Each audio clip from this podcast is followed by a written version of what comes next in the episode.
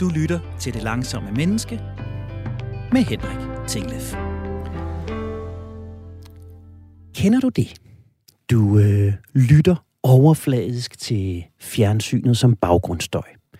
Der kører noget, du knap sanser, men pludselig så er din opmærksomhed alligevel 100% fanget af det, der bliver sagt. Sådan havde jeg det en dag i september. News kørte i baggrunden, men pludselig så blev min opmærksomhed suget ind i det her. For det første tror jeg, at vi skal aflive en lidt sejlivet myte, der er ved at opstå, nemlig at det at gå på arbejde nødvendigvis skal være lystbetonet.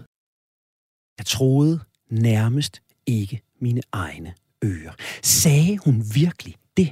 Det skal ikke nødvendigvis være lystbetonet at gå på arbejde. Wow! Psykologen var chokeret.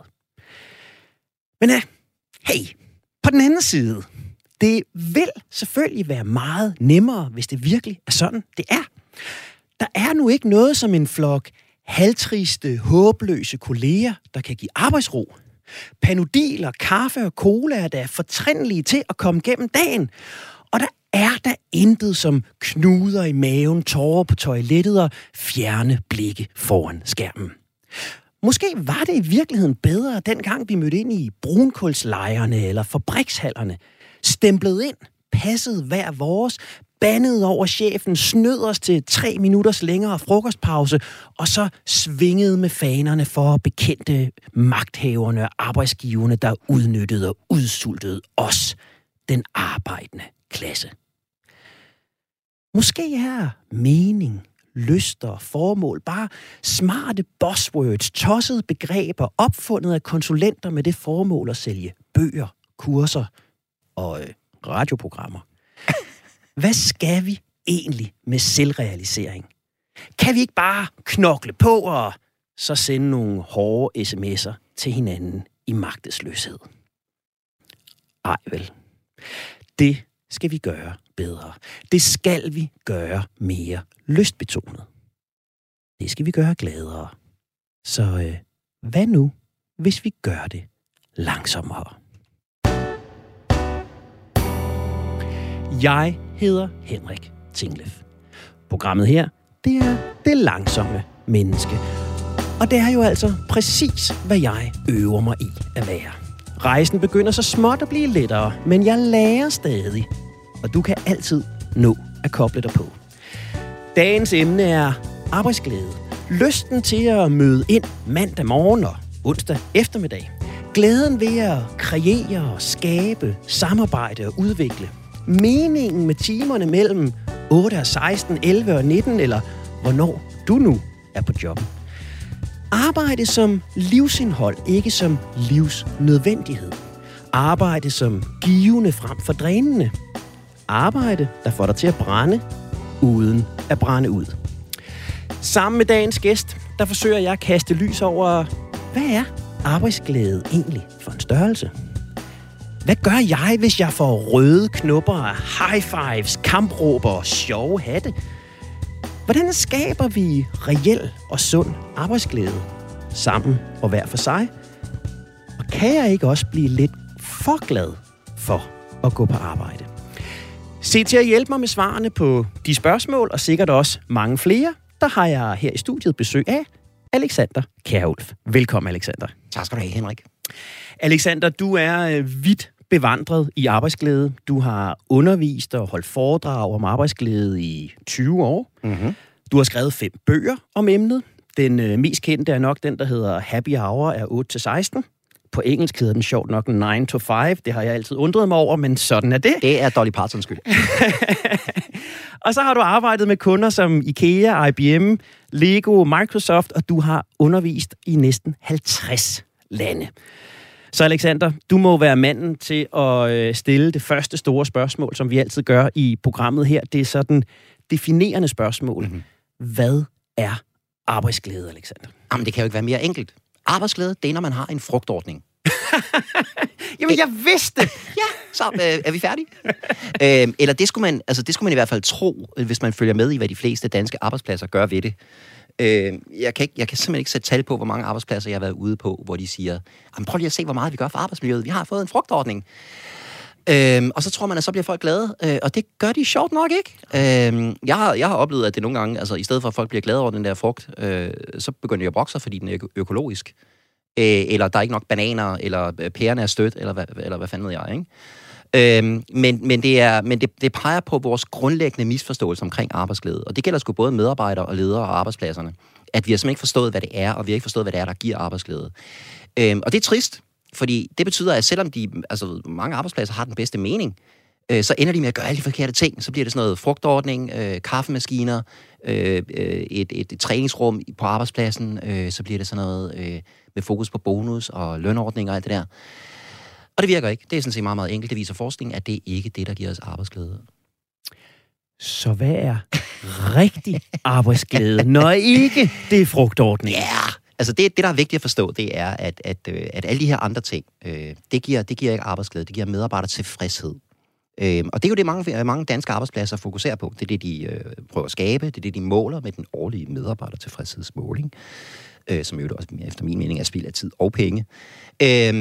Men her problemet, det er ikke det samme som arbejdsglæde. Og her er forskellen. Medarbejder tilfredshed, job tilfredshed, det er, hvad du tænker om dit arbejde. Når du sætter dig ned sådan rent rationelt og vurderer alle for og imod tingene, ikke? Alle faktorerne. Jeg har måske nogle lidt lange arbejdstider, men på den anden side, så bor jeg tæt på jobbet. Det er dejligt. Min chef er måske lidt hård nogle gange, men jeg har nogle dejlige kolleger. Og så sætter du dig ned og sådan rationelt vurderer, er jeg tilfreds med mit arbejde? Det er sådan en rationel, intellektuel, logisk vurdering. Det er, hvad du tænker om dit arbejde. Arbejdsglæde, som vi definerer det, der er mange definitioner. Nu får du vores. Okay? Yes. Det er, hvad du føler om dit arbejde. Sådan en helt almindelig tirsdag, når du er mødt på arbejde, hvordan har du det typisk der? Og det svinger jo op og ned, ikke? Der er jo ingen, der har det på samme måde hele tiden.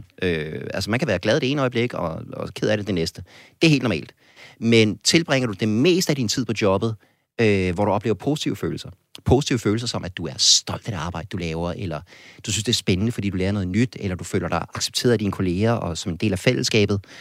Eller omvendt tilbringer du meget tid på jobbet med negative følelser som, frygt for at blive fyret, eller du bliver udskammet af dine ledere, eller du bliver holdt ude af fællesskabet og føler dig isoleret, for eksempel.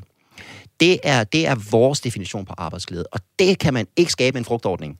Det kan simpelthen ikke lade sig gøre, og fitnessrum kan heller ikke gøre det. Bonusordningen kan heller ikke gøre det. Det er noget helt, helt andet, der skal til. Så arbejdstilfredshed, det er det, vi tænker, det er det, vi rationaliserer, det er det, vi analyserer. Arbejdsglæde, det er det, vi føler, det er det, vi mærker i kroppen. Lige præcis. Og så kommer sådan den lidt kritiske psykolog jo op i mig, Alexander, der sådan hedder, jamen kan vi rende rundt på arbejdet og være glade hele tiden? Altså jeg kan jo få sådan nogle billeder af, at så skal vi rende rundt ned i Jyske Bank og lave flyvemaskinen med armene ud til siden, og vi skal high-five hinanden, og det er mandag morgen. Altså er det arbejdsglæde, eller kommer det ikke også i en mere modereret form? Jo, helt sikkert. Altså for det første, så er der ingen, der kan være glade hele tiden. Altså hverken på arbejdet eller i livet. Altså hvis der er nogen, der er glade hele tiden, så fejler de et eller andet. Livet er op og ned, positive følelser og negative følelser, sådan er det. Det handler bare om, at vi som udgangspunkt oplever flere positive følelser, for eksempel forhåbentlig på jobbet, end negative følelser. Og for det andet, man kan se ud på mange måder, når man er glad. Nogle mennesker render rundt med armene over, altså også ekstroverte fjollede ruder, ikke? Vi render rundt med armene over hovedet, og man kan med det samme se det. Sådan er det ikke alle, der har det. Første gang nogensinde, jeg holdt en workshop for en kunde, det var for det her team fra en bilforhandler, og så i slutningen af workshoppen, så er der så en, der rejser sig op, en meget tør herre i et brun jakkesæt med briller og slips og sådan noget, ikke? Som siger, jeg vil gerne have, at I alle sammen ved, at jeg er ikke så sur, som jeg ser ud. Det var sådan, han så ud, når han var glad, ikke? Ja. Og det er helt okay. Der må ikke være noget krav om, at man skal rende rundt og ligne en jubelidiot hele tiden. Man må gerne være en jubelidiot indeni. Det er helt i orden. Og det er altid okay at have en dårlig dag. Ja. Det har vi alle. Jeg har også dårlige dage på jobbet, det har jeg ved på, du også har. Masser, især når jeg er på arbejde med Andreas, men det tænker jeg hører ind i et andet program. Ja, den må I to lige tage. Den tager vi. Lydmand, ja. Ikke? Ja. Men det er altså okay at have en dårlig dag. Det der med at skabe sådan et positivitetstyranni, det er det værste. Og der er sådan nogle bølger i USA specielt omkring det her positiv tænkning, positive thinking, som mener, at man skal være glad hele tiden. Og hvis du ikke er glad hele tiden, så er det din egen fejl. Du skal bare vælge at være glad. Har du valgt at være glad, Henrik? Har du valgt at være glad lige nu? Hvorfor har du ikke valgt at være glad? Hvad er der vejen med dig? Og det er jo det værste end nogensinde. Altså, følelser svinger op og ned, og det er vanvittigt vigtigt at erkende, at hvis man har en dårlig dag på jobbet, det er okay. Men hvad nu, hvis man havde, altså i løbet af en måned, havde 20 dårlige dage? Så er det nok et tegn på, at der er et eller andet galt, som man skal tage alvorligt. Og det her, det er jo rigtig, rigtig glad for at høre, fordi jeg synes jo sådan, når jeg har kigget lidt på branchen udefra, har fået den der idé om hænderne over hovedet, ikke? Og derfor giver det jo meget mere menneskelig mening, at det her handler om, hvad vi føler. Det handler om, hvordan vi har det den største del af tiden. Det handler om en accept af, der også er dårlige dage. Mm-hmm. Så hvis nu alle vores lyttere, der sidder derude og tænker, Gud, jamen, oplever jeg arbejdsglæde? Hvor er jeg egentlig? Har jeg flere af den ene slags dage end af den anden? Hvordan skal lytterne og jeg, Alexander, afgøre, om vi oplever, føler arbejdsglæde, og i hvor høj grad vi gør det? Hvad er sådan parametrene, vi skal mærke efter? Altså, jeg kunne komme med mange gode bud. Man kan installere sådan en mood tracker-app. De findes. Gå ind i Apple Store eller Play Store, Google Play Store og find sådan en. Og den vil poppe op nogle gange om dagen og spørge dig, hvordan har du det lige nu, og hvad laver du? Og så kan det kunne være en meget god måde at gøre det på, for eksempel. Du kan skrive det ned hver dag. Hver dag, når du kommer ind fra arbejde, så lav lige et par noter. Hvordan har min dag været? Det hedder journaling. Forskning har vist, at det i sig selv, bare det at lave journaling, gør en gladere. Det er ret interessant. Men et eller andet sted hen, ved du hvad? Du ved det godt. Altså, du har en mave. Hvis der er noget galt især, så har du en mavefornemmelse et eller andet sted, som siger, det var der et eller andet her, der ikke er, som det skal være. Tricket er selvfølgelig at lytte til den mavefornemmelse og gøre noget ved det. Og der, hvor den måske taler tydeligst til dig, det er søndag aften. Du ved, weekenden er overstået, der er en ny arbejdsuge foran dig. Hvad for nogle følelser giver det? Giver det sådan en følelse af, jeg glæder mig, det bliver sgu meget okay, jeg glæder mig faktisk til at komme ind og lave mit gode arbejde, gøre en forskel, være sammen med mine dygtige kolleger? Eller er det mere sådan en fornemmelse af, bare jeg var syg, så jeg kunne blive hjemme, ikke? Den der mavefornemmelse, det er nok måske den mest nøjagtige indikator, du har. Jeg havde engang et job, hvor, og ingen nævnt og dermed ingen glemt, hvor kontoret lå på anden sal, og jeg kunne næsten fysisk mærke for hver rapport, jeg gik op, og det var altså ikke, fordi jeg var i dårlig form, så forsvandt energien nærmest ud af mig, og da jeg gik hen mod døren og skulle tage i den, så var dagsenergien nærmest allerede brugt. Og der har du ret, det var før moodtrackernes tid og apps og alt muligt andet, men jeg vidste jo godt, det her er ikke arbejdsglæde. Fik du gjort noget ved det? Ja, det gjorde jeg. Det gjorde jeg rent faktisk. For det vil jo være mit næste spørgsmål, der hedder, hvornår når vi dertil, Alexander, hvor vi skal gøre noget? Altså, hvor vi skal forlade jobbet, eller vi skal påvirke det. Hvor er grænsen for, at arbejdsglæden ikke er stor nok? Det kan jeg jo ikke svare på for andre mennesker end mig selv. Men jeg tror, det vigtige er, at man mærker efter og får gjort noget ved det. Og hvis man kan mærke, at arbejdsglæden er forsvundet, at man enten gør noget for at blive gladere i det job, man har, eller kommer videre til et andet job. Og især det sidste har folk en kæmpe barriere overfor. Der er utrolig mange mennesker, som har det dårligt på jobbet, men de bliver alt for længe i dårlige jobs med kolleger, der mobber dem, eller chefer, uduelige chefer, eller dårlige kulturer, eller hvad det nu måtte være. For mange mennesker, der er det her med at sige op, det er den sidste udvej. Det er det, jeg gør, når jeg bare ikke kan mere. Og problemet er selvfølgelig, at for mange mennesker, der knækker filmen, inden de kommer dertil. Og så går de ned med stress, eller de brænder ud, eller bliver syge. Så jeg kunne godt tænke mig, at folk sagde op hurtigere. Altså langt hurtigere. Ja. Og jeg har talt med rigtig mange mennesker rundt omkring i verden om det her. Og jeg har næsten aldrig hørt nogen sige, jeg sagde op, jeg forlod mit job sidste år, bare jeg ikke havde gjort det. Det skulle jeg aldrig have gjort. Det har jeg næsten aldrig hørt nogen sige. Men jeg har hørt rigtig mange mennesker sige, jeg sagde mit job op sidste år. Det eneste, jeg fortryder, det er, at jeg ikke gjorde noget før. Så det her med at tage sit gode tøj og gå, er en fantastisk mulighed. Og det har vi jo bedre muligheder for i Danmark, end nogen andre steder i verden. Lige nu er vores arbejdsløshed rekordlav. Altså seriøst, lytter, hvis du sidder og overvejer, om der er et bedre job derude, så er det nu. Der har der været bedre muligheder for at finde noget bedre. Plus, at vi har jo dagpenge og jeg vidste du, at der er rigtig mange lande, hvor man ingen arbejdsløshedsunderstøttelse får, hvis man selv siger op, men kun hvis man bliver fyret. Præcis. I Danmark har vi en karantæneperiode, og så får du dagpenge. Ja. Og det er jo fantastisk. Brug den mulighed.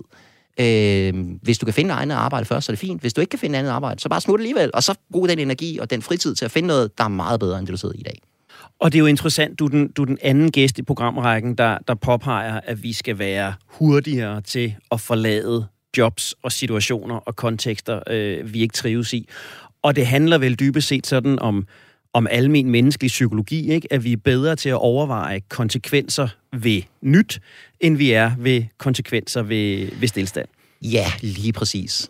Og det ukendte er altid mere uhyggeligt. Altså, det kan godt være, at mit job stinker, men jeg ved, hvad jeg har, og jeg ved ikke, hvad jeg får. Ja. Men jeg lover dig, kære lytter, der er noget, hvis du ikke kan lide dig, der er et bedre job derude, hvor du ikke skal kæmpe for at være glad hver dag. Og det er hermed givet videre, hvis antallet af arbejdsløse stiger over den kommende uge, så er det Alexander Kjerulfs skyld. Det vil jeg tage med en meget stor ære. Jeg tænker tit, Alexander, når vi laver det her program, at vi taler til den kreative klasse, vi taler til konsulenterne, vi taler til kontorfolket. Det er sådan tit den ramme, vi taler ind i. Mm-hmm. Men er arbejdsglæde for alle? Altså, jeg tænker, da jeg gik fra hovedbanen hen til studiet her, der passerede jeg et sådan vejarbejdsjak, ikke? Og jeg tænkte, jamen, skal de være glade? Altså, skal der ikke graves et hul, smides noget asfalt på, og så skal de hjem? Jeg tænker også, der er folk over på Rigshospitalet lige nu, kirurger, akutsygeplejersker, som, altså, de får et trafikuheld ind på et eller andet tidspunkt i dag, de aner ikke, hvornår. Er det vigtigste ikke, at de får stoppet den blødning, får lukket det sår, og så komme hjem igen? Altså, er der ikke jobs, hvor der er noget, der er vigtigere end glæden, hvor det skal overstås, og så kan vi, ja undskyld mig, være glade i fritiden? Har Mette Frederiksen ikke lidt ret i det? Nej, det er, hvis der er noget, hun ikke har, så er det ret i det. Det er helt absurd, hvor meget hun tager fejl i det. Der er to ting i det her. De mere, skal vi sige, de lavt uddannede jobs, ikke? Buschauffører, vejarbejdere og dem der. Hvad med det? Altså, kan man have arbejdsglæde i sådan nogle jobs? Ja, for helvede! Man kan have så meget arbejdsglæde i de jobs. En af de sjoveste artikler, jeg nogensinde har læst om det her, det var en artikel i Berlingske om den sidste tur med chokoladevognen. Den findes ikke mere, men chokoladevognen kørte rundt til københavnske kolonihavehuse, som havde udendørs das, altså ikke kloakker, men sådan en tank. Og så tømte de dem. Så chokolade er noget helt andet, end det er umiddelbart. Aha. Så det var noget med at tage de her tanker, og så tømme op i deres vogn, og så stille tanken svage, ikke? Ved du hvad? De to mennesker, de elskede deres jobs. Der var to mænd, der kørte det her fast. Det var simpelthen deres job. De kørte chokoladevognen, og de var vilde med deres arbejde. De skulle tidligt op. De var ude i den friske luft, i hvert fald noget af tiden. Og de kunne se, hvad de fik fra hånden, og det gav ligesom mening, for det var ret vigtigt, at de her tanker bliver tømt. Ellers er det noget lort, om jeg så må sige. De elskede deres arbejde, og de var simpelthen så kede af, at det nu blev nedlukket, fordi folk efterhånden fik kloakker også ude i kolonihaverne. Buschauffør. Det er enormt meningsfuldt at være buschauffør. Du hjælper mennesker frem til deres skole, eller til deres arbejde, sikkert, og til tiden hver dag. Og det kan være super fedt. Vejarbejdere kan have et fantastisk sammenhold. Ikke? Du har det her lille sjak, og nu er det jer, der lægger ny asfalt på Stefansgade. Vi har fået ny asfalt på Stefansgade 4 gange. Det skulle laves sammen igen og igen. Men op til jul, der var sgu et af de her shacks, der havde nissehuer på alle sammen. Det var da super hyggeligt. Jeg synes faktisk, det er en lille smule nedladende at sige, at jamen, de der lavt uddannede, de kan da ikke have arbejdsglæde. De kan netop have arbejdsglæde, fordi de producerer noget fysisk med hånden. Hvorimod vidensarbejdere, altså du ved, du sidder foran en computer hele dagen, og når du slukker for computeren om eftermiddagen, inden du går hjem, så ser den fuldstændig ud, ligesom den gjorde, da du kom. Hvor er mit arbejde? Det kan faktisk være lidt svært at se, ikke? Men hvis du arbejder på en fabrik, så kan du sgu se, at alle de dem, som vi har produceret, de står herovre på lageret, de er færdige, og de er i den rigtige kvalitet og sådan noget. Så det er den ene side af sagen. Den anden side af sagen, det er operationen, ikke? Hvis jeg nogensinde skal opereres for noget... Jeg blev faktisk opereret for noget. Nu jeg tænker over det, for 2 år siden, der var jeg inde og få en operation. En lille ting. Og de var super søde. De var super søde ved mig, og de var super søde ved hinanden. Inden jeg blev bedøvet, så kunne jeg høre, at de snakkede sammen. Du ved, den ene sygeplejerske var lige kommet tilbage fra ferie, og jeg kunne høre, at de snakkede sammen. Hvordan var det? Og havde en god tur og sådan noget, ikke? Det vil jeg enormt gerne have. Fordi mennesker, som er glade sammen, de kommunikerer bedre, de samarbejder bedre, de er mere kreative, de er mere effektive. Og det vil jeg vanvittigt gerne have, at nogen, som skal skære i mig, at de taler godt sammen. Så hvis der er nogle problemer, hvis man kan se, at der er et eller andet galt, at så får de gjort noget ved det. At hvis for eksempel kirurgen er ved at lave en fejl, bruger det forkert instrument, eller hvad ved jeg, glemmer noget inde i en, inden de lukker sammen, at så er der en sygeplejerske, som rent faktisk tør sige til og sige, vi skal lige. Og der er teams, kirurger, som er så diktatoriske ledere, at der er ingen, der tør sige dem imod. Og deres patienter dør oftere. Det er ikke super fedt, det er det altså ikke. Så arbejdsglæde er en vanvittig god idé. Det er på tværs af alle jobtyper, uddannelsesniveauer, alle brancher, privat, offentlige, store virksomheder, små virksomheder. Jeg er ligeglad. Det er en god idé. Og du kommer jo med et kodeord her, som vi også hele tiden vender tilbage til, når vi taler langsommelighed. Vi siger, at vi taler ikke langsommelighed for langsommelighedens skyld. Mm-hmm. Vi taler langsommelighed for effektens skyld. At vi træffer mere rationelle beslutninger, at vi træffer mere langsigtede beslutninger, at vi ikke skal bruge tid på at gøre ting om, som vi har truffet for hurtigt beslutninger omkring, etc., etc. Så prøv lige at give os flere af de argumenter, som jeg er sikker på ligger på ryggraden af dig.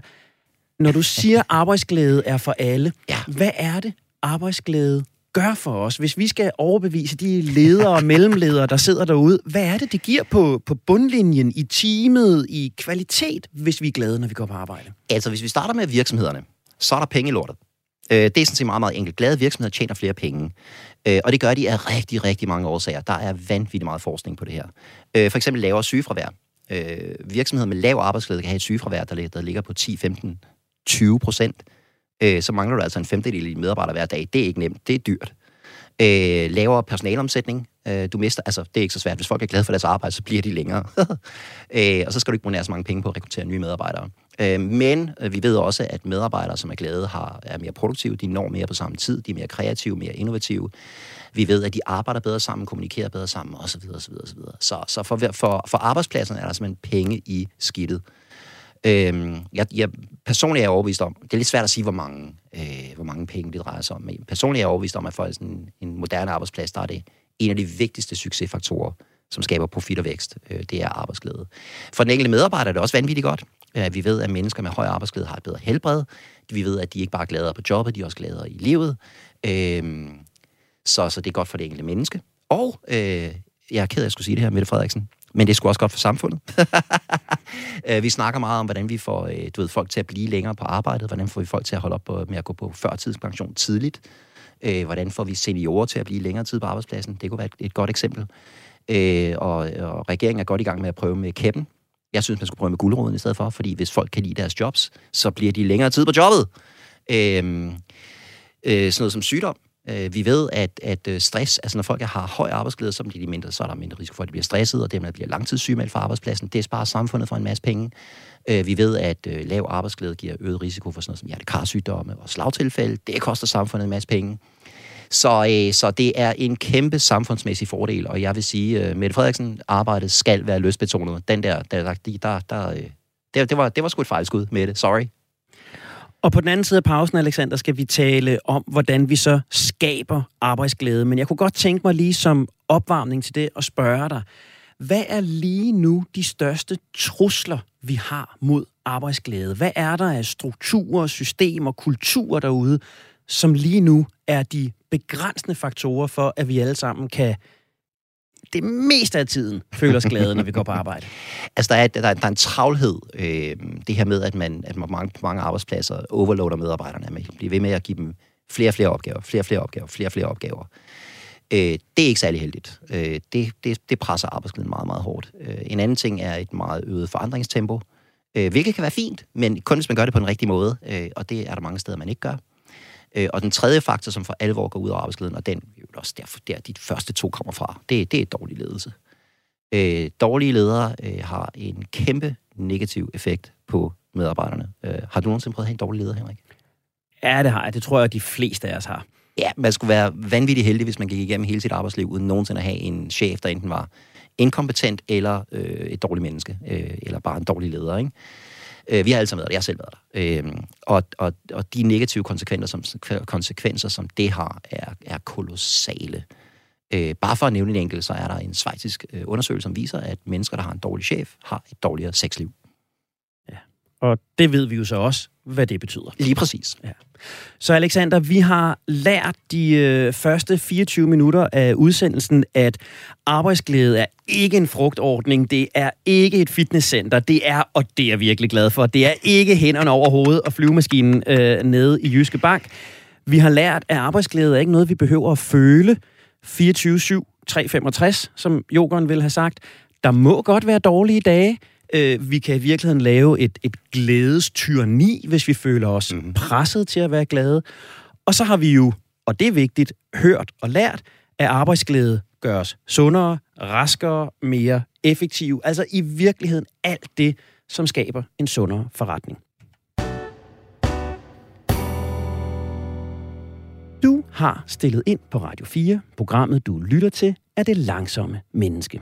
Mit navn er Henrik Tinglæf, og sammen med forfatter, foredragsholder og arbejdsglæde whiz Alexander Kjerulf, der er jeg ved at blive klogere på netop arbejdsglæde.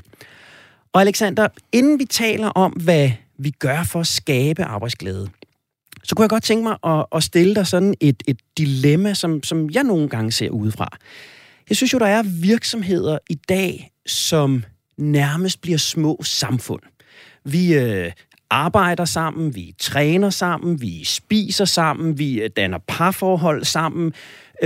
Vi er ikke medarbejdere, vi er Bigstads eller Googlers eller whatever. Vi sætter sådan odds bag på firmaets navn. Og hvis vi spørger de her mennesker, så vil jeg jo være ret sikker på, og jeg har talt med flere af dem, jamen, de er glade. De er glade for at gå på arbejde. De er glade for deres virksomhed. De er glade for også deres frugtordning og deres fitnesscenter og deres pizza om aftenen. Men jeg oplever også bare, at der i mange af de der virksomheder opstår sådan en fear of missing out, at hvis jeg rent faktisk går hjem kl. 16 eller kl. 17, jamen så er jeg jo ikke med til det der fællesskab om aftenen. Og hvis ikke jeg tager med på den der weekendtur til Ystad, Saltsjøbad, så får jeg ikke de fede opgaver. Har det så ikke modsat effekt? Altså med andre ord, Alexander, kan jeg ikke blive for glad for mit arbejde og for min arbejdsplads og mangle noget? Jeg tror, problemet her er jo ikke, at folk er for glade. Problemet her er, at der bliver skabt en kultur på arbejdspladsen, hvor du kun må arbejde. Hvor der altså ikke rigtig er plads til at tage tidligt hjem og lave noget andet, holde weekend, uden at tage til Saltsjøbadet. Eller holde ferie, eller i det hele taget bare slappe af. Jeg tror, det er det, der er problemet. Jeg har selv været hos Google i Mountain View i Californien. Fantastisk sted. Men problemet er jo, at meget af det, som Google giver deres medarbejdere, den gratis mad og bus med wifi ind til kontoret og alle de her events og sådan noget, handler om at få dem til at blive længere på arbejdet. Og det er bare ikke sundt i længden. Der findes andre arbejdspladser, som gør fuldstændig det samme, men som samtidig anerkender, at jamen, 8 timer om dagen, det er sgu nok nogenlunde det, der er det bedste, og så synes vi, du skal gå hjem og lave noget andet bagefter. Og det vil jeg meget hellere se. Så problemet hos Google og de andre, som skaber den her kultur, er ikke glæden. Problemet er, at der er for meget arbejde, og det æder ind i resten af dit liv. Og det i længden gør dig ikke glad. Du er nødt til at have resten af dit liv også. Du er nødt til også at have venner og familie og kæledyr og fritid og hobbies og alle de her ting. Du kan ikke bygge hele dit liv på én platform, som hedder arbejdet. Så når nu jeg spurgte dig tidligere, hvordan mærker jeg og lytterne efter, om vi er glade for vores arbejde? Hvordan finder vi så ud af, om alt det, der skabes omkring os, som gør os glade, i virkeligheden er slet skjult manipulation for at få os til at arbejde vores lunger ud? Hvordan laver vi den differentiering? Det er sgu et godt spørgsmål. Jeg tror, det er sådan noget, der kommer frem over tid. You can fool some of the people some of the time, but you can't fool all of the people all of the time. Er det den der, ikke? Ja. Altså, hvis ledelsens egentlige formål er bare at vride den sidste blodstråbe ud af dig, så kommer det frem. Om ikke andet, så kommer det frem den dag, virksomheden bliver presset af en ekstern krise, som for eksempel corona, ja, eller en økonomisk krise eller et eller andet, så er det der, man finder ud af, hvad arbejdspladsen i virkeligheden tror på. Når krisen kommer, gør de det så vanligt at fyre 10% af medarbejderne? Eller rykker de faktisk sammen om deres medarbejdere, beskytter deres jobs og gør alt, hvad de kan for at gøre det bedste for medarbejderne? Det har jeg set masser af eksempler på arbejdspladser, der gør. Om ikke andet, så kommer det frem der. Men ved du hvad, altså, så er vi jo heller ikke dummere. Så kan vi sgu godt lure, om det er ægte ment, om de rent faktisk interesserer sig for os som mennesker, ikke bare som ressourcer, eller om de bare vil vride det sidste ud af os. Ja.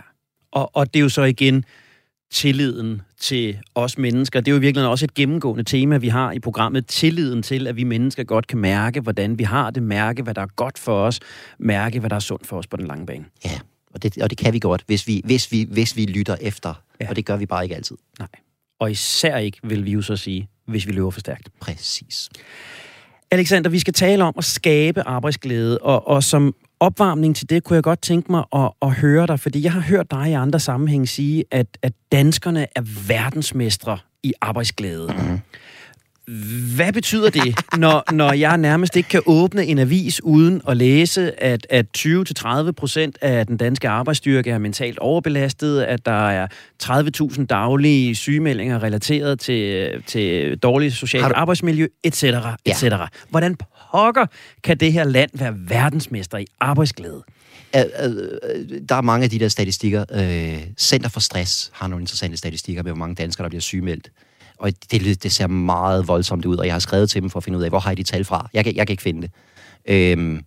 Og jeg har aldrig fået svar. Altså, jeg tror meget af det her, der er nogle mennesker, som har en agenda og prøver at skabe sådan en fornemmelse af, at det ser værre uden det er. Antallet af stresstilfælde i Danmark er faldende. Altså, der er ingen, der ved nøjagtigt, hvor højt det er, men det er faldende. Hvis man der er den der store forskningsanalyse af danskernes helbredstilstand. Der er færre danskere, der føler sig stressede nu, end der var for 10 år siden. Men de unge er mere stressede? Og ved du hvad, men har det noget med arbejdet at gøre? Eller kunne det være, fordi vi er ved at fuck vores klima op, og der nok ikke er nogen planet til dem, når de bliver gamle? Kunne det have noget med det at gøre? Eller nej, det er Instagram. Det er 12-talspigerne, og det er perfekthedskravet. Gud fanden dig, det kunne have noget at gøre med. Der røg vi ude på et tidsspor. Nej, men det er fint, fordi det er jo et spørgsmål om at forholde sig til tallene, for jeg tror jo, det er jo i hvert fald en oplevelse, som jeg har. Jeg har jo som psykolog arbejdet med det her i mange år, og jeg har jo set de her tal, og jeg har jo set de der folk, der mistrives. Jeg har også set stigningen i depressioner, og jeg har set flere almindelige mennesker, der har svært ved at få hverdagen til at hænge sammen. Mm. Så når vi siger, at vi er verdensmester i arbejdsglæde, er det så fordi, for eksempel amerikanerne virkelig har det skidt, når de arbejder, og japanerne hopper ud af glasvinduerne og tager livet af sig, i stedet for at gå hjem og sige, at de ikke vil passe deres arbejde? Eller hvad er det, vi måler på, når vi måler det her? Det er et rigtig godt spørgsmål, og og det er jo ikke, fordi Danmark er nummer 1 i alle de her målinger, men vi er nummer 1 i rigtig mange af de her målinger, og vi ligger i toppen af dem alle sammen. Og det er sådan lidt lige meget, hvad man måler på. OECD måler på job quality. Der ligger vi nummer 2 blandt alle OECD-landene. Det er en sådan kombinerer flere forskellige faktorer. Vi har Gallup, der måler det her engagement i alle mulige forskellige over 100 lande. Der ligger vi helt i toppen. Der er de her Great Place to Work, som måler på tværs af landene. Der kommer de danske arbejdspladser altid ud i toppen. Når man måler på egentlig arbejdsglæde, ligger vi også i toppen. Så der er rigtig mange af de her internationale undersøgelser. Og så er spørgsmålet selvfølgelig, er det fordi vi er rigtig, rigtig gode? Eller fordi det er rigtig, rigtig slemt alle de andre steder. Yeah. Og jeg tror, det er lidt begge dele. Jeg tror faktisk, vi gør det rigtig, rigtig godt i Danmark. Er alle glade for arbejdet? Nej, det kan jo ikke så gøre. Men de fleste danskere har det faktisk rigtig fint på jobbet, og kan egentlig godt lide det, de laver. Og det er også det, jeg altid plejer at sige i min foredrag. Ordet arbejdsglæde findes jo kun i Norden. Mm. Der er ikke noget ord for at kunne lide sit arbejde på engelsk, eller arabisk, eller spansk, eller fransk. Jeg slog arbejdsfrøjde op i en tysk ordbog, og de havde faktisk ordet. Men så nedenunder, så stod der udbredthed meget sjældent. og det er så ordet, eller det er følelsen, det er jo så det, der er det store spørgsmål. Præcis. Og i Japan, der har de jo ordet karoshi, der betyder død af overarbejde. Ja, præcis. Så vi har kulturelt i Danmark, har vi et fokus på arbejdsglæde, og det har vi haft i lang tid. Det her med, at det skal være, at det er sgu ikke lige meget, hvordan du har det. Det har været en del af dansk arbejdspladskultur, i hvert fald i 50-60 år, formodentlig længere. Og det synes jeg er fantastisk. Der er vi langt foran resten af verden. Og er det så fordi, vi har nogle strukturelle parametre? Du nævnte selv tidligere, der er noget arbejdsløshedsunderstøttelse, der er nogle dagpenge, der er nogle regler for, at man ikke kan blive fyret med øjeblikkelig virkning, uden at man så får nogle penge med ud af døren. Mm-hmm. Altså, er det politisk strukturelle system, der giver os et sikkerhedsnet, der gør, at vi forholdsvis trygt og dermed gladere kan gå på arbejde? Eller er det fordi, vi gør noget på arbejdspladserne, som gør os selv og hinanden glade? Svaret er ja og ja. Vi har alle de der ting. Vi er for eksempel også det land i verden, som bruger flest procent af vores bruttonationalprodukt på efteruddannelse af medarbejdere. Det synes jeg er helt fantastisk. Så vi har alle de her faktorer, og for eksempel så gør vores dagpenge, gør jo, at det er relativt nemt at forlade et job. I USA, hvis du forlader dit arbejde, så har du har ingen arbejdsløshedsunderstøttelse, og du mister muligvis også din sygeforsikring. Og din familie mister deres sygeforsikring, så er du pludselig låst fast i dit arbejde, uanset hvor meget du hader det. Men i Danmark, så er det jo relativt nemt at forlade arbejdet. Og det betyder jo så, at arbejdspladserne er nødt til at behandle deres medarbejdere ordentligt, for ellers så smutter de. Så det er sådan lidt det er lidt begge dele. Alle de her strukturelle faktorer, som gør det nemt at forlade sit arbejde, for eksempel, er også med til at tvinge arbejdspladserne til at gøre noget, for at det er godt at gå på arbejde. Så vi har nogle rammer, der sikrer, at vi ikke lige med det første brager fuldstændig ned i bunden af de her statistikker. Yes, vidste du, at de nordiske arbejdstilsyn er de eneste i verden, som kan føre tilsyn med det psykiske arbejdsmiljø? Det vidste jeg ikke. Det er ret interessant, det er vigtigt. Ja, ja. I resten af verden, der kan de kan gå ud og se, om der er ryddet op på byggepladsen, så man ikke falder og brækker benet. Men i de nordiske lande kan de rent faktisk gå ud og føre tilsyn med ting som seksuel chikane, mobning fra chefen, stress, utilsigtet, uklare arbejdskrav osv. Ja. Det er helt fantastisk. Der er vi igen langt foran resten af verden. Ja. Så det er ikke bare røg, støj og møg, det er også, hvad der sker i hovedet på os, som vi kan føre tilsyn med, og dermed kan gøre noget på. Og det, der er super interessant, det er jo, at det her med at snuble på byggepladsen over et eller andet, der ikke skulle være der, og så brække benet, det gør ondt, og det tager lang tid at hele brække ben.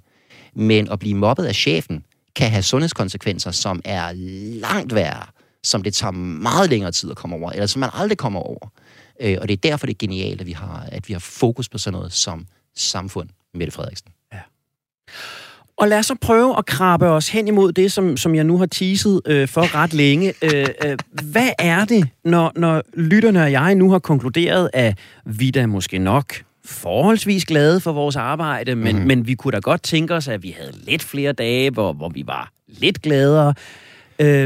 Så det store spørgsmål er jo, hvad er det, der skaber arbejdsglæde? Og jeg kunne godt tænke mig at starte med at udfordre dig lidt og sige, hvis Radio 4's ledelse kom gående ind ad døren nu med en stor check til mig, og sagde, ved du hvad, Henrik, du laver så god radio, vi fordobler din løn, eller bare giver dig 50% mere i løn, og Andreas får 10% mere i løn, så vil jeg jo blive glad, Alexander. Så kan vi ikke bare give radioværter, sygeplejersker, skolelærer mere i løn, og så er den potte ud? Okay, der er to ting her. Hvis du lige nu føler, at din løn er unfair, som sygeplejerskerne for eksempel gjorde her for noget tid siden, inden de havde deres konflikt, så vil den følelse af uretfærdighed helt sikkert påvirke din arbejdsglæde negativt. Og det at få rettet op på den uretfærdighed, vil tage den negative effekt på arbejdsglæden væk. Okay? Og det er ret vigtigt at forstå. Hvis der er problemer omkring sådan noget som løn, eller arbejdstid, eller et eller andet, hvis de ting er uretfærdige, hvis de er for dårlige, så skal vi have gjort noget ved dem, fordi det er en konstant negativ påvirkning på vores arbejdsglæde. Men det, som forskningen viser, og det, der er vanvittigt vigtigt her, det er, at vi følger forskningen. Der er så meget bullshit på det her felt. Enig. Og jeg bliver så træt. Altså, der er folk derude, som siger, at man kan skabe mere arbejdsglæde ved at male væggene i kontoret orange eller røde. Altså, hold nu kæft. Det er jo ikke, altså, der er folk derude, som siger, at ros og anerkendelse er en dårlig ting. At det er farligt. At det kan give os dopaminafhængighed. Bullshit. Altså, du ved som psykolog, har du nogensinde mødt en eneste person, der havde dopaminafhængighed af for meget ros og anerkendelse? Ikke for meget ros og anerkendelse af mange andre ting, men ikke ros og anerkendelse. Præcis. Så der er så meget bullshit derude. Så det der, man skal følge forskningen, og det gælder både for os selv og for arbejdspladserne, vi følger med i, hvad er det egentlig forskningen siger. Og forskningen er faktisk meget klar omkring sådan noget som lønforhøjelser og bonusser. Du har fuldstændig ret, man bliver lidt gladere, når man får en lønforhøjelse og en bonus, og det varer i cirka 14 dage. Og jeg tror, alle ved, hvad løsningen er. Lønforhøjelse hver 14. dag. Præcis. Men her er problemet. Her er problemet. Hvis du får en lønforhøjelse på 1.000 kroner nu, så hvis du får en mere på 1.000 kroner om 14 dage, så har det en mindre effekt. Du skal have mere i lønforhøjelse, så større, stigende lønforhøjelse hver 14. dag. Hvad er problemet, Alexander? Hvad er det, lige præcis? Det kan jeg godt være med på. Lige præcis. Så det vi ved, det er, at løn, bonus, lønforholds og bonus og de der altså, fysiske belønninger, den årlige firmajulegave, gør meget, meget let for arbejdsglæden. Og det er jo meget, meget dyrt i forhold til mange af de andre ting, man gør. Det betyder ikke, igen, bare lige understreget, betyder ikke, at løn ikke betyder noget. Løn betyder noget. Løn skal være fair og retfærdig. Det er for eksempel noget lort, hvis vi betaler mænd mere end kvinder for det samme arbejde, skaber en følelse af retfærdighed, som påvirker vores arbejdsglæde negativt. Men retfærdighed kan ikke give arbejdsglæde, det kan ødelægge vores arbejdsglæde. Altså, retfærdighed kan ødelægge vores arbejdsglæde. Jamen, det giver super god mening, og jeg tænker jo, det er en pointe med en hilsen til sygeplejerskerne, med en hilsen til folkeskolelærerne, at hvis vi oplever en uretfærdighed i forhold til det arbejde, vi leverer. Skolelærer, der har skulle opfinde en undervisning gennem 2 år, og har skulle sidde på deres halvdårlige Lenovo-computer og underholde 25 unger 8 timer om dagen. Hvis vi oplever en retfærdighed for det, jeg får ud af det, så vil lønnen kunne gøre noget. Sygeplejerskerne, etc. Men vi kan ikke bare udstede checks og få arbejdsglæde på den måde. Altså, jeg har også mødt mennesker, som arbejder steder, hvor der er rigtig god løn. Altså, og alle frønsegoderne, ikke? Firma Mercedes og hele svineriet, som havde deres jobs som pesten. Ja. Fordi det er ikke de ting, der giver arbejdsglæde. Og der, altså, følg forskningen. Følg forskningsresultaterne, fordi det er der, vi ved, hvad arbejdsglæden reelt kommer af. Og jeg kan ikke være mere enig, og det gælder alt, hvad vi taler om i det her program. Vi skal gøre det på et oplyst grundlag. Vi skal gøre det på et evidensbaseret grundlag. Ja. Så nu har vi krabbet længe nok, Alexander. Hvis vi så skal følge forskningen, hvis vi skal give de mennesker, der sidder derude og lytter med nu, gode idéer til, hvad det er, der skal gøres på deres arbejdspladser. Ja. Og lad os prøve sådan at dele det op i det organisatorisk-kulturelle, og det vi så hver især kan gøre. Og lad os starte fra toppen og sige, hvad virker? Hvad er det, vi skal sørge for i vores virksomhed, vi skal have til stede, hvis vi skal give medarbejderne størst mulig arbejdsglæde, når nu det ikke bare er en frugtkurve? Vi har en model, og den er selvfølgelig meget forenklet, men det er måske også fordelen, og det er derfor, den, altså, om ikke andet sådan nem at huske. Vi siger, der er to ting, der for alvor giver arbejdsglæde, og det er resultater og relationer. Og fordi det er et bogstavrim, så må det være sandt. Det siger sig selv, ikke? Men når man kigger på al den forskning, der er lavet i det her, så kan det efter min bedste mening koges ned til de her to faktorer, resultater og relationer. Resultater er den her følelse af, at du er god til at arbejde. Du kan nå dine mål, du kan gøre en forskel, og vanvittigt vigtigt, dit arbejde, dine resultater giver mening. Du kan se, at det ikke bare, du skal ikke bare tjekke ting af på din stueliste. Du kan se, at dit arbejde hjælper nogen, som har brug for det, ikke? Når du lægger frisk asfalt på en vej, ikke? Så altså det er sgu meningsfuldt, fordi så kan folk køre sikkert, i stedet for at falde ned i huller i asfalten, ikke? Så resultater er den ene ting, der for alvor giver os arbejdsglæde. Det føles fantastisk at skabe gode resultater. Det føles så godt at være god til sit arbejde. Og især, når man laver noget meningsfuldt. Og så relationer, den her følelse af, at jeg er accepteret på arbejdspladsen. Ikke bare som en ressource, men som et menneske. Jeg har gode relationer til mine nærmeste kolleger, gode relationer til mine nærmeste ledere, gode relationer til, for den sags skyld, til kunderne eller folk i andre afdelinger. Men den her følelse af, at jeg hører til. Det er der, vi skal fokusere. Og det kan man gøre fra toppen af arbejdspladsen. Det er sådan noget, topledelsen kan gøre. Sørge for, at der er, at medarbejderne har gode rammer for at gøre deres arbejde godt, for eksempel, så de kan skabe gode resultater. Sørge for, at man ansætter ledere, som er gode til at skabe relationer, fordi det er den vigtigste ledelsesegenskab, i stedet for bare ledere, som har fokus på resultater. Det er vanvittigt vigtigt. Ledelsen kan gøre sådan noget som at skabe en kultur for positiv feedback. Positiv feedback har, ros og anerkendelse, har utrolig mange positive effekter. Det gør os mere rolige, mindre stressede, mere effektive, mere kreative, mere glade. Det kan man skabe rammer for på arbejdspladsen. Man kan sætte fokus på de resultater, vi når som topledelse. Jeg var ude hos Konkurrencer for Forbrugerstyrelsen og holdt foredrag. Og de har sådan et månedsmøde, hvor hver første mandag i hver måned, hvor den administrerende direktør altid fejrer 3 resultater, der har været i styrelsen siden sidst. Det synes jeg er fantastisk. Ting som det her, hvor man sætter fokus på resultater og relationer, hvordan vi skaber det, det er det, der rent faktisk virker. Og det kan man gøre for topledelsen, det kan man også gøre selv som medarbejder. Hvordan kan jeg sørge for, at jeg har gode resultater og relationer? Hvordan kan jeg sørge for, at mine kolleger har det? Det er jo et af de mest interessante resultater fra lykkeforskningen, er, at hvis jeg gerne selv vil være glad, så er det mest effektivt faktisk at gøre noget godt for andre. Ja. Ja. Vi bliver gladere af at give, end af at få. Ja, præcis. Ja. Så i stedet for at gøre noget godt for sig selv, det skal man også gøre. Så gå ud på at sige, hvordan kan jeg være en god kollega? Hvordan kan jeg hjælpe mine kolleger til at skabe gode resultater? Hvordan kan jeg få dem til at føle sig velkomne på arbejdspladsen? Fordi det hjælper dem. Men det har en endnu større effekt på dig. Ja. Og det giver det giver jo rationelt god mening, og samtidig så står jeg, mens du taler, og så bliver min indre anspændthed over noget af det, jeg nogle gange oplever omkring arbejdsglæde, bliver udfordret lidt, for jeg tænker, det giver mening, resultater og relationer, men er det så ikke der, hvor de der relationer nogle gange bliver noget frygteligt kunstigt noget? Altså, at det er så der bliver Hawaii-tema i kantinen, og vi alle sammen med respekt for den blomstrede skjorte, du har på lige nu, skal møde op i Hawaii-skjorte og stråhat. Jeg føler mig personligt angrebet. Det er der, vi har HR-medarbejderne stående nede i foyeren med morgenbrød og skal give high five.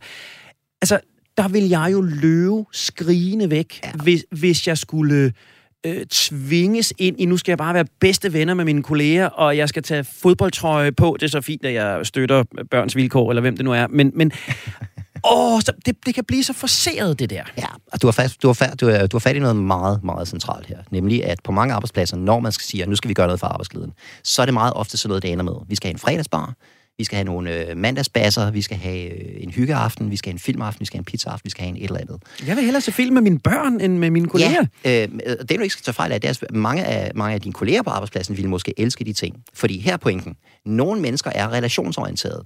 Og det, der betyder allermest for dem på arbejdspladsen, det er relationerne. Og de elsker en fredagsbar, de elsker en pizzaaften, de elsker en bowlingaften og en weekendtur til Saltsjøbordet, ikke? Og så er der andre mennesker, som er mere resultatorienterede. Og det, der for alvor betyder noget for dem, det er deres faglighed. Det er det her med at kunne være god til deres arbejde, blive anerkendt for deres viden, kunne gøre en forskel og vide, at mit arbejde er meningsfuldt. Og for de mennesker, der kan sådan nogle ting som en fredagsbar, det kan stå lidt i vejen for arbejdet. Hey, vi var lige midt i noget, og nu går I alle sammen ned og drikker øl, hvad fanden? Så det, der er vanvittigt vigtigt som arbejdsplads, det er, at vi har begge dele. At vi har ting og strukturer, og events, som hjælper de relationsorienterede og de resultatorienterede. Jeg så for eksempel en IT-virksomhed i Serbien, jeg har arbejdet sammen med, hvor de har sådan et internt akademi, hvor alle medarbejdere kan udbyde kurser i hvad som helst. Og det kan være fagligt IT-relateret, men det kan sgu også være, hvordan man dyrker orkideer. Og det giver så dig en chance til at komme ind og dele noget viden, som du synes er vigtigt, og connecte med de medarbejdere, som synes, de samme ting er spændende og vigtigt. Så du faktisk både skaber resultater og relationer. Det er jo ret interessant, ikke? Så det er super vigtigt, at der er begge dele, og jeg oplever, at der er for meget fokus på det relationsorienterede ofte. Tak, og det giver det gør mig meget mere tryg ved at tale arbejdsglæde, fordi jeg kan godt høre, hvilken kategori jeg hører til i hvert fald, og jeg tænker, at mange mennesker, der stiller ind på sådan et program her søndag morgen, nok også godt kunne være i den kategori, hvor vi gerne vil have lov at passe vores arbejde. Og det er jo vanvittigt vigtigt, at vi har begge typer mennesker på jobbet. Det er vanvittigt vigtigt, at vi har de resultatorienterede til at sætte fokus på fagligheden og det arbejde, vi laver. Men de relationsorienterede, de er vanvittigt gode at have. Det er dem, der husker, hvem der har fødselsdag i dag. Det er dem, der har bagt en kage. Det er dem, der kommer og synger fødselsdagssang. Det er dem, der sørger for, at vi har det godt sammen. Begge dele er vanvittigt vigtige. Vi skal anerkende hinandens bidrag. Så Alexander, vi er jo endnu en gang der, hvor det her program tit ender, at vi forsøger at være langsomme, vi forsøger at give tid, og alligevel så løber tiden fra os. Så det sidste spørgsmål, som du nu får lidt under tidspres, det er jo så at sige, hele vores verden her i programmet handler jo om et hastighedsfokus. Mm-hmm. Det handler om at prioritere langsommelighed med effekt for øje. Hvad tænker du om langsommelighed i et arbejdsglædeperspektiv? Hvornår er arbejdsglæde, resultat af langsommelighed, og hvornår har vi brug for noget wow, og noget på, og noget hastighed, for at være glade på arbejde? Altså, jeg tænker for det første, at det er vigtigt at kende sig selv. Er du sådan en, som godt kan lide, når det går langsomt, eller er du sådan en, der godt kan lide, når der er rigtig meget fart på? Hvornår kan du godt lide det ene, og hvornår kan du godt lide det andet? Kend dig selv. Og så for det andet vil jeg også sige, at arbejdspladser i dag overprioriterer det hurtige. Altså, alting skal gå too high vilde dyr, og det synes jeg er en rigtig, rigtig dårlig idé. Hvis det altid er sådan. Der skal også være plads til langsommelighed, der skal være plads til eftertænksomhed, der skal være plads til refleksion, der skal være plads til at sætte sig ned og overveje, hey, er det overhovedet det rigtige, vi gør det her, i stedet for hele tiden at haste 120 timer frem mod det næste delmål. Og hvis ikke vi har det, så bliver det hele bare sådan noget automatreaktion, så kører vi bare i samme skure hele tiden. Og hvis det, vi laver, ikke virker, så finder vi aldrig ud af det, vi gør det bare igen og igen og igen. Og det er jo the definition of insanity, is doing the same thing over and over and expecting different results. Så stop det. Der skal være fri tid på arbejdet, der skal være tom tid på arbejdet. Der må sgu gerne være et hul i din kalender, hvor du ikke skal lave noget. Det er helt okay. Og der kommer rigtig mange gode ting ud af de der huller, som vi ikke kan, hvis vi hele tiden er på computeren, hele tiden er i møder, hele tiden er i dialog, hele tiden er i samtale. Det giver afsindig god mening. Og så har jeg taget med mig, for du har nævnt det flere gange, ros og anerkendelse er en af vejene til arbejdsglæde. Så det, jeg kan gøre anderledes, når jeg møder på arbejde næste gang, det er at anerkende mine kolleger, det er at rose mine kolleger. Så Andreas, ud gennem ruden, nu har jeg været efter dig 2 gange. Tak, fordi du har siddet der og gået i øret på mig, når det har været nødvendigt. Og ikke mindst, Alexander, tusind tak, fordi du vil tage dig tid til at komme herind i dag. Det har været en af de samtaler, hvor tiden bare er fløjet, og du har haft masser på hjerte, som jeg er overbevist om, både lytterne og jeg kan tage med sig. Det er godt at høre, og tak for nogle rigtig gode spørgsmål, Henrik. Jamen se, så fik jeg sandelig også noget ros. Altså, hvor heldig kan man være på en søndag formiddag. Forfatter, foredragsholder, arbejdsglæde, Wiz, Alexander Kjerulf. Tusind tak, fordi du vil komme og besøge os i dag. Tak, fordi jeg måtte. Og så er der altså ikke flere ord herfra i dag. Hverken hurtige eller langsomme. Hverken dem, der handler om glæde eller tristhed. Dem, der handler om Hawaii-skjorter. Eller dem, der handler om hygge. Husk, at du altid kan lytte og genlytte til alle udgaver af Det Langsomme Menneske i Radio 4-appen. Den finder du i App Store eller hos Google Play. Og det er også der, du finder alle de andre gode Radio 4-programmer.